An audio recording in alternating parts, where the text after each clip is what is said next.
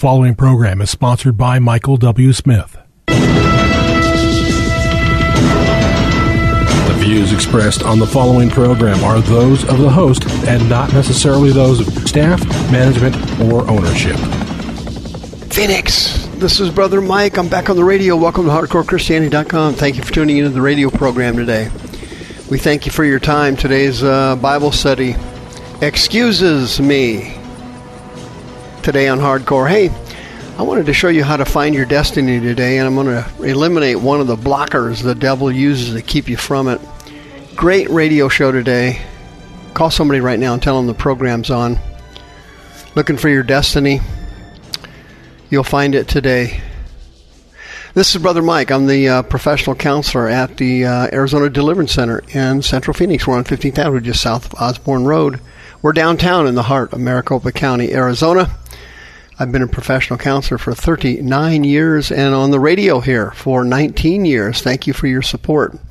When you go to the website, hardcorechristianity.com, you'll see all of our ministry services. You'll notice we have seminars.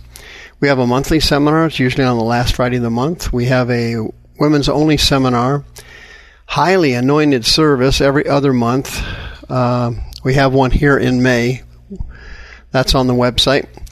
I have a deliverance training class uh, that I share in the small sanctuary on the fourth Saturday of every month. And on the first Saturday of the month during the summer, we have our children's deliverance service. That's for preteens starting in June, then July, then August.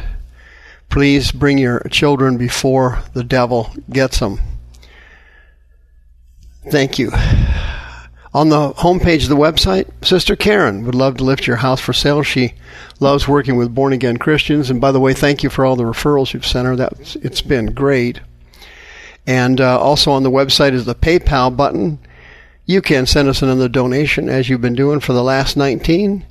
If you know someone who needs to be delivered and they can't come for help, send me an email, mike at hardcorechristianity.com. I will send you the miracle list, a step by step process for deliverance for Christians. Excuse me. That's right. Um, I've been a counselor for 39 years, as I just mentioned.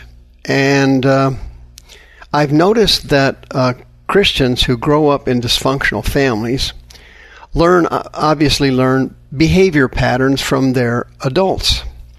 And um, families that are that are negative and critical and children who grow up in a non-positive environment always have uh, traits that are the same, and one of them is making excuses. Making excuses is one of the worst things you can ever do after you transition out of the kingdom of darkness into the kingdom of light. As you leave your sinful life and enter your Christian life, making excuses will block your blessings, quench your anointing, and allow you to miss your destiny. Let me give you a couple of quick examples. Uh, you know this this one is obvious. Satan uh, used a an animal in the Garden of Eden to trick Eve. She sinned and then gave the fruit to Adam. Then he sinned, and when they got caught, the first thing Adam said was, "The woman whom you gave me to be with me, she gave me of the tree, and I did eat." The first thing he did when he got caught by God was to blame his wife.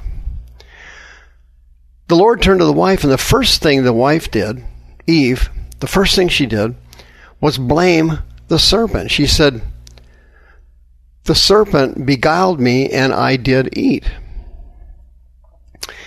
Adam was worse than Eve in this instant, where he Adam blamed God, which is what a lot of Christians do when things go bad, they blame the Lord. Eve blamed the serpent. As I mentioned earlier, if you're raised in a dysfunctional family, you learn to make excuses from your parents, from your adopted parents, from your step parents, from whoever. And Moses and Aaron were raised in the same family. They were brothers, and they were both excuse makers. Whenever they got in trouble, whenever they wanted to get away from something they were afraid of, They made excuses. Whenever they made a mistake, they made excuses. In Exodus chapter 4, Jehovah, the Hebrew God, comes to Moses in a flaming fire out of a bush. And he tells him, the short version, of course, I want you to go to Egypt. I want you to save my people and bring them to the wilderness so I can start the nation of Israel. And you know the end of the story. Moses did that, and Israel went through because of Joshua, and the nation of Israel is alive today, 2,000 years later. But did you know that Moses, being a chronic excuse maker, didn't want to go, and when God asked him to go, he starts making excuses. Exodus chapter 4, Moses said, Behold, they will not believe me and they will not listen to my voice. They will say that Jehovah has not appeared to you. So Jehovah then gives Moses a series of miracles, trying to convince him that uh, the Lord would be with him and deliver the children of Israel out of Egypt. The first one was the rod miracle. Throws the rod down, it turns into a snake. Moses then panics and runs from it. Moses ran from trouble, just like he did in Egypt. He ran from the serpent rod, and he makes excuses. This is the kind of person Moses was. And this guy was really jacked up. He grabs it by the tail. The Lord told him, pick it up. He did. It became a rod again.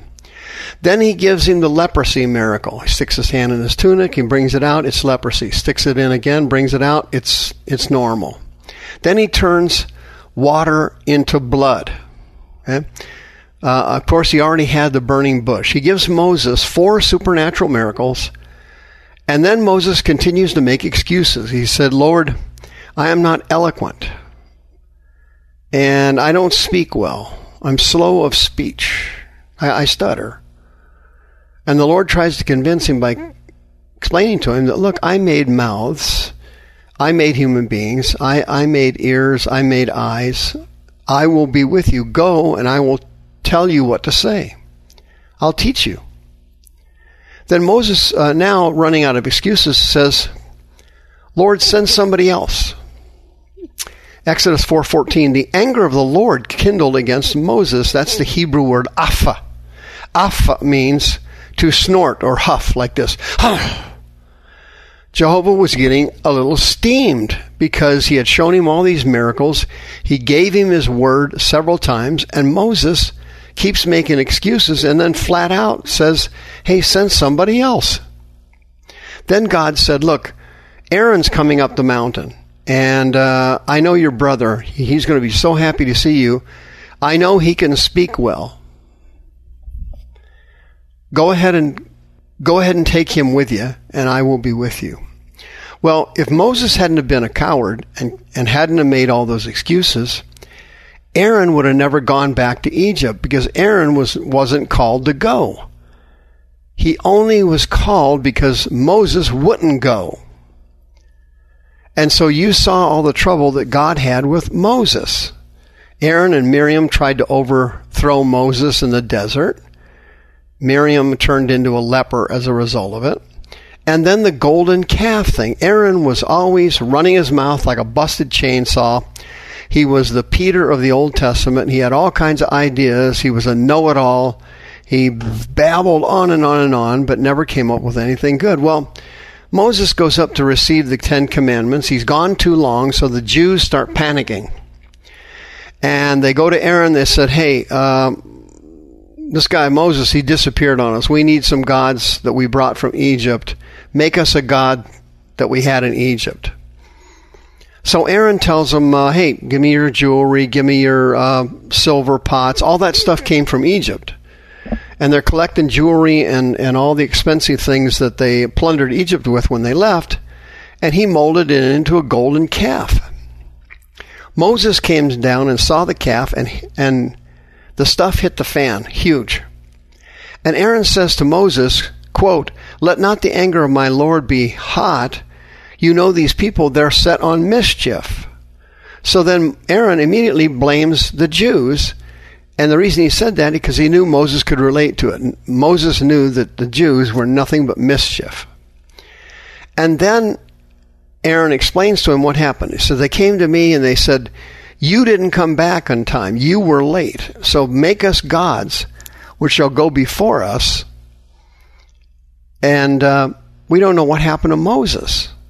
So Aaron is now blaming Moses for the problem. He was he was late, and he blamed the Jews for the problems because they wanted an idol. Then he then he blames the idol. He says, "I told him whoever has any gold, bring it off and, and bring it up." They gave it to me, and I said, and he said, I cast it into the fire, and this calf came out. So now he's saying that a calf miraculously came out of the fire, just molded itself. The whole thing was a ridiculous siege of excuses. You got to understand something. If you grew up in that kind of family and you developed a behavior pattern of making excuses, you will never fulfill your call from God and you will never find your destiny in this life. You will miss it and you only have one life to live and you will not get a second chance. It's one shot and that's it. Whatever you do from the, with this Bible study, you have got to focus on stop making excuses. Excuses, as Paul said, quench the spirit and it grieves the Holy Ghost. And once you do those two things, your calling and your destiny is no longer assured. Anybody can make excuses, and the cause of it is always fear. There's always some form of fear behind someone who makes an excuse to get out of something. They're afraid. And see, God did not give us a spirit of fear. He gave us a spirit of power, love, and a sound mind. The Greek word for fear in that verse in 1 Timothy is deilia, and it means cowardice. And that's what a person is. They have a spirit of cowardice when they make excuses and they blame others for their problems.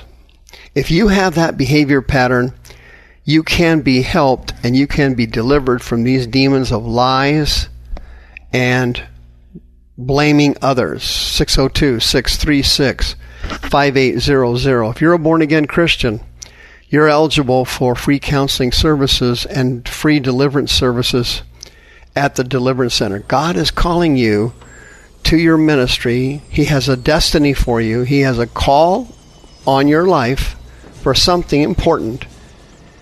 But until you repent of, until you repent of making excuses, you will never find it. Proverbs chapter 28 says, He that covers his sins shall not prosper, but whoever confesses and forsakes them shall have mercy.